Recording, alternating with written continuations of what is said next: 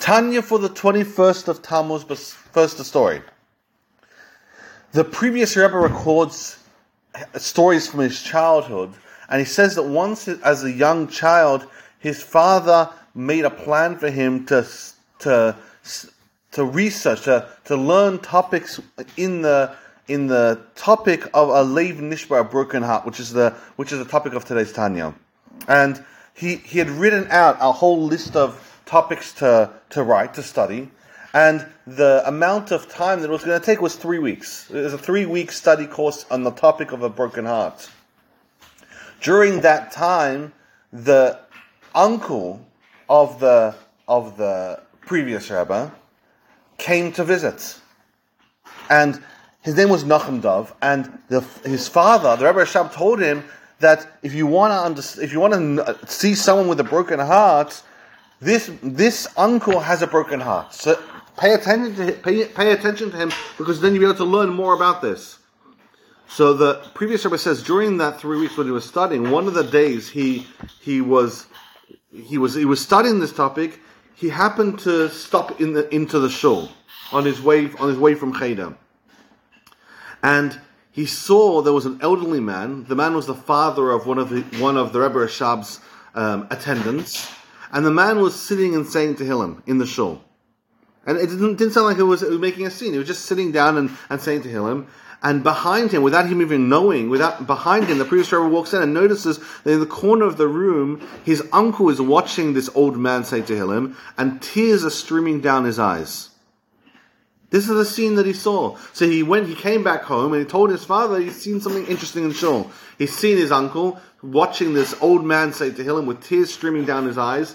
And his father, the Rebbe Rashab, told the young previous Rebbe, the young Frierdiker Rebbe, he said like this, he said, your, your uncle, in his humility, envies this simple villager. The simple villager saying Tehillim, and and he, he envies how beautifully he's saying to Tehillim, and so his tears are literally flowing down from his eyes. And he says, This is a man that truly has a broken heart.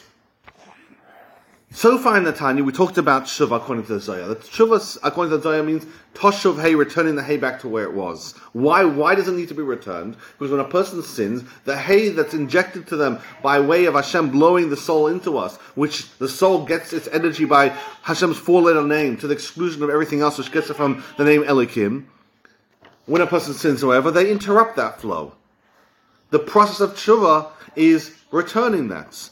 But how does a person bring himself to tshuva? In yesterday's Tanya, we said there's two ways. Step number one is arousing mercy on the soul. The soul is going through such a horrible, um, lowly experience it's a piece of God. And now it's being thrown down into the gutters, a king tied into the gutters. And it's so humiliating and so horrible. And when a person thinks about that experience, he'll start to arouse a deep sense of pity on his soul that had to go through that sin together with him.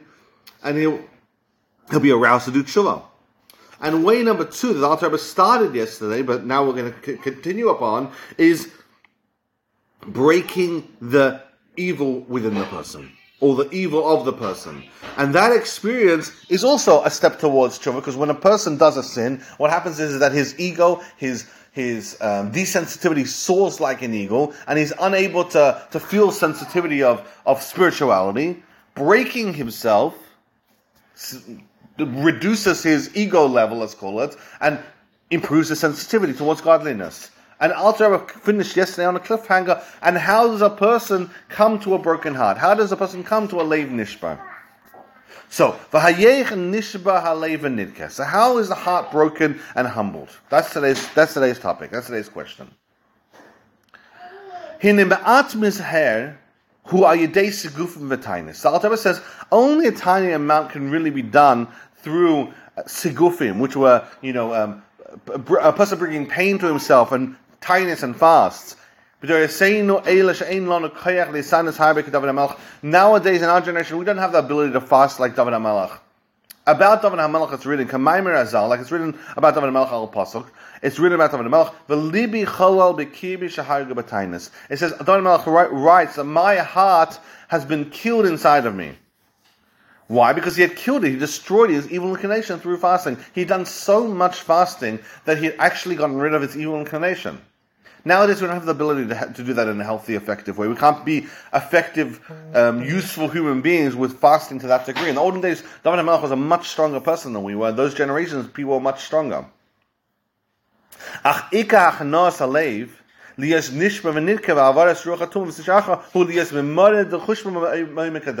Says Rebbe, we can't break ourselves in the traditional way or the olden day way by actually literally breaking the body. So what do we do? We become masters of calculation.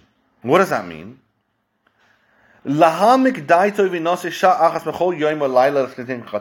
Says Alter what we do is we spend one day at night before we at midnight before we say that special prayer at midnight um, in the in the middle of the night. We spend some time we think about the sins that we brought through the exile of the Shekhinah. We think about what we've done we actually make a calculation. We hold ourselves accountable, essentially. The same way a, businessman will pull out his books every once in a while and work out whether his business is making money or not making money. So too, a person needs to make a calculation. Are they productive human being? And what are they doing with the godly soul that Hashem is injecting in, into them?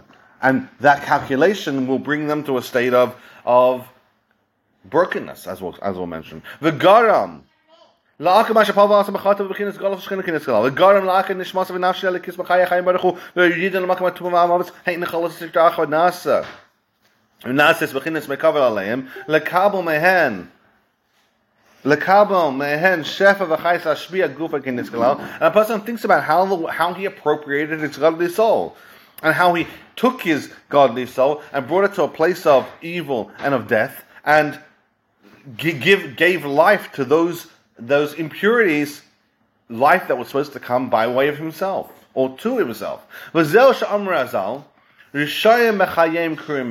And Alter says, you want proof of this idea? You can see it in Torah that this idea exists. The wicked people are called dead even during their life. The rabbis call wicked people dead.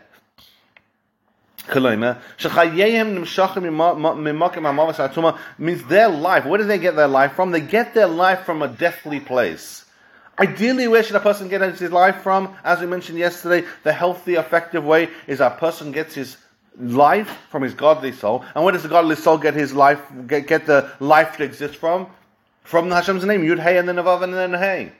But if a person isn't able to receive it there because he's done sins and he's now misappropriated that energy, now where's he getting his energy from? The same place everything else in this world is getting from. This diluted, broken down, phony energy, and that's, that's, that's not a life an energy of life, that's an energy of death. So he's getting a deathly energy. וכן מה שכוסו, וזהו שאמר הזל, ושאר בן חיים קוראים מייסים, כלי מה שחיים נמשכים ממקום המטומא. וכן מה שכוסו, לא יעמסים יהלה לוקה, אין הכלי לראש חס ושלום, אלא כוונה הראשון של חיים קוראים מייסים, שמבלבלים אויסם עכשיו הזרס באוידם הראשון, ואין החפצים בשובה כנדע.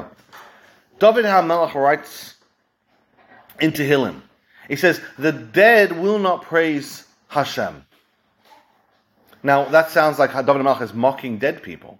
Dead people don't have the ability to praise Hashem. And don't, don't "Yay, I'm alive, so I get to pray. I get to praise Hashem." But dead people don't get to praise Hashem. That sounds that's that's Torah doesn't believe in mocking people that dead. In fact, there's many laws about sensitivity. A person needs to have a graveyard, for example, not not showing the the tzitzis. Why? Because you're walking around in the graveyard with wearing the tzitzis out. You're showing the dead people, "Look, I'm doing a mitzvah, and you can't do the mitzvah."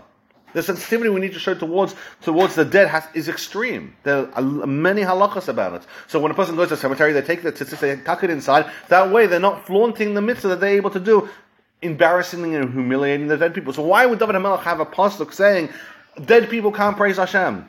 Why, why would he mock dead people when Torah instructs us have so much sensitivity about people that passed away? Rather, the explanation is David HaMelech is not mocking people that have passed away. He's talking about people, people that are alive. People that are alive but getting their energy from death. They're not getting the energy in the healthy way of the godly soul coming to them in the in the way that it's supposed to be, the way that the way that's supposed designed to be, but rather during their life they're getting the energy from from de- deathly areas. But unlike a, a, person who I guess takes the time, you know, takes Torah to inspire them to do tshuva. These people walk around without letting the Torah inspire them to do tshuva, and they remain in a state of deathliness, let's call it, not doing tshuva, and therefore This is this is the people that David HaMelech is talking about, not people that already passed away.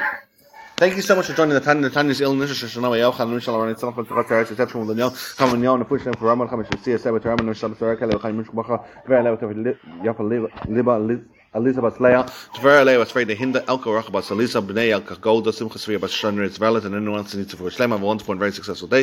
And thank you so much for joining.